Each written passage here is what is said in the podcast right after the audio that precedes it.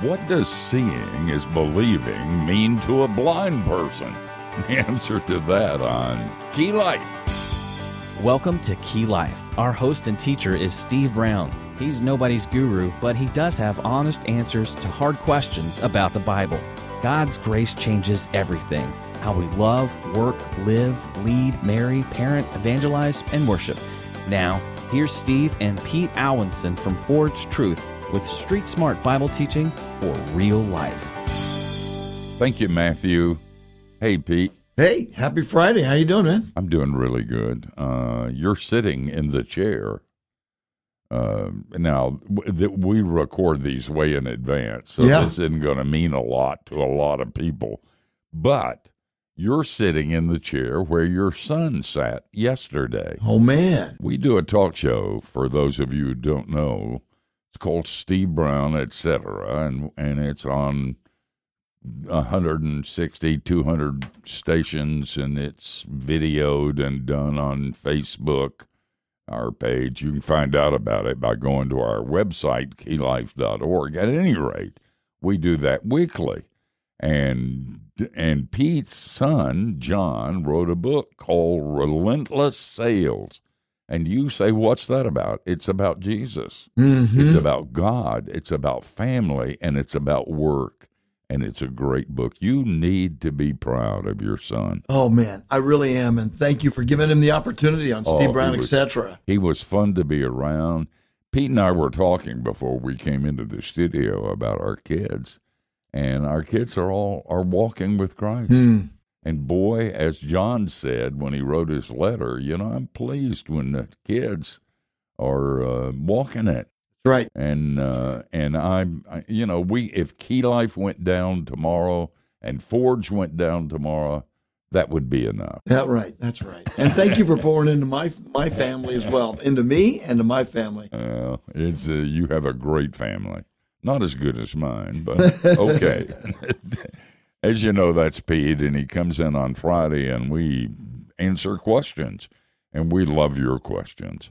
You can ask a question anytime you want by calling 1 800 Key Life or sending your question to Key Life Network, Post Office Box 5000, Maitland, Florida 32794. If you're in Canada, it's Key Life Canada, Post Office Box 28060, Waterloo, Ontario, N2L 6J8. And if you'd like, you can email a question to steve at keylife.org. And if you can help us financially, uh, that would be very much appreciated. And I promise we'll be as faithful with your gift as you are in giving it. And that means that you're able to help a whole lot of people who can't afford to send a gift. Now, if you can't send a gift or you don't feel led to, we understand that. Say a prayer for Key Life. Pete, why don't you lead us in prayer and then we'll turn to some of these questions. You got it. Let's pray together. Our great God, what a joy it is on this Friday to come into your presence and to worship you and to stop just for a minute and remember that you are the God who made us, the God who redeemed us, the God who sustains us every day of our life. We honor you and praise you. And thank you, God, for, for being with us. Thank you for the answered prayers. Uh, thank you for going before us all week. Thank you for doing things behind the scenes that we're not even aware of because you are good and gracious. And Lord, we, we long for you to continue your work in our life and even through our pastors and teachers and priests and ministers of music. Lord, we, we do pray that you would, would speak to us this weekend uh, as they prepare with the final touches on the services this weekend. We pray, Holy Spirit, fill them with your grace and use them in a powerful way. Thank you for Steve and our producers and so many who do so much behind the scenes here at Key Life. And we commit this time of Q&A to you. Pray these things in Jesus' name. Amen. Amen. Let's uh let's first go to our phone lines. What does believing is seeing mean to a blind person? Now that is an unusual question. It really is, isn't Probably- it? You know, in the world sense of uh, seeing is believing, uh, that's not uh, that's difficult. Augustine said this. He said, "The world says seeing is believing, and God says believing is seeing." So whether you're blind or not, believing is a precursor to understanding and seeing what the Christian faith is all about. Mm. Kind of a reverse on that. And by the way, the believing or seeing thing is not in the Bible. That isn't a precursor to becoming a Christian. You got to see it in order to believe it. That's something we say.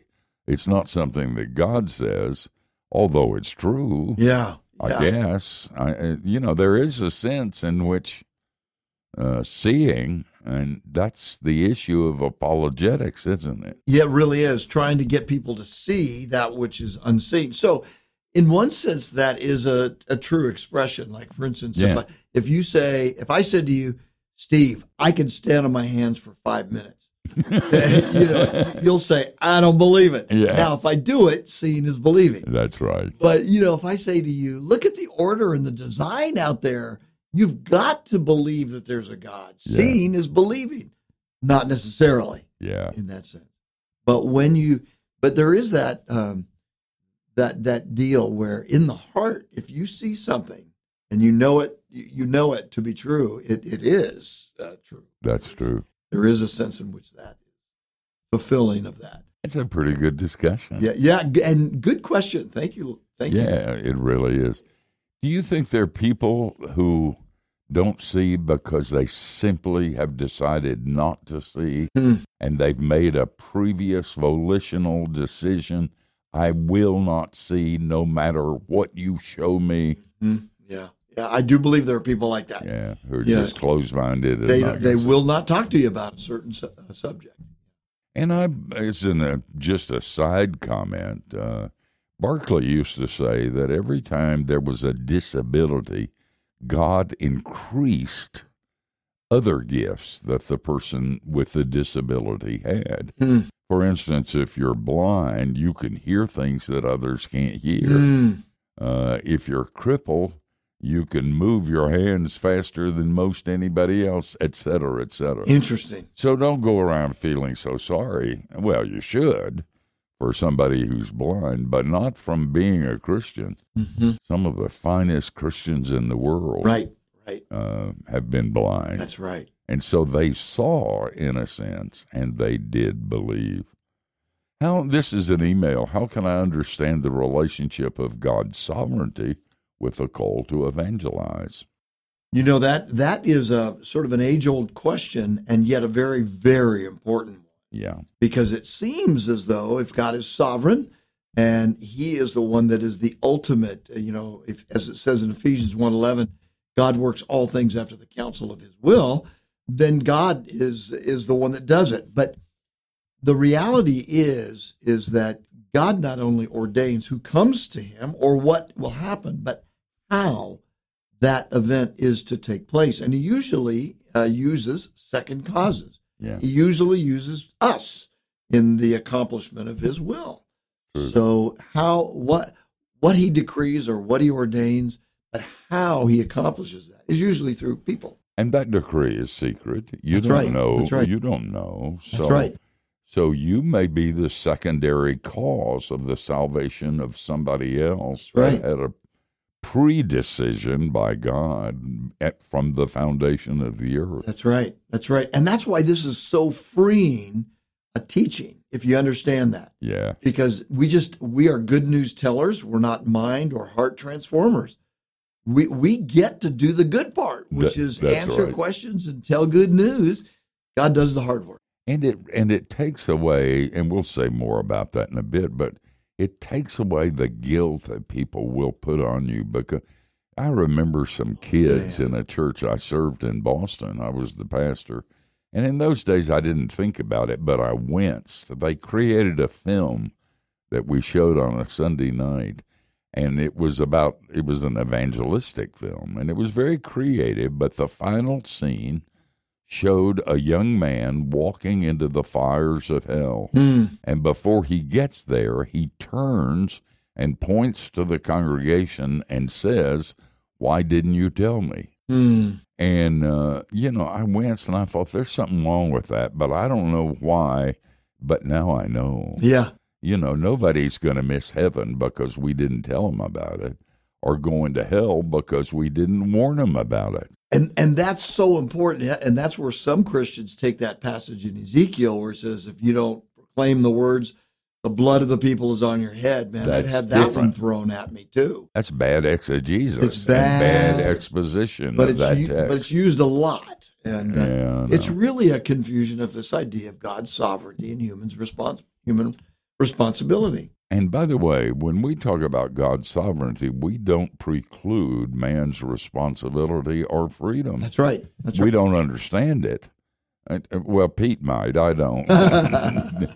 so, uh, but the Bible teaches human responsibility and freedom, and that your decisions make a difference, Yep. and that God, as Sproul put it, is in charge of every molecule, or He's not in charge of anything. That's right. That's right. So, and I don't know how you fit that together. I kind of think that it has to do.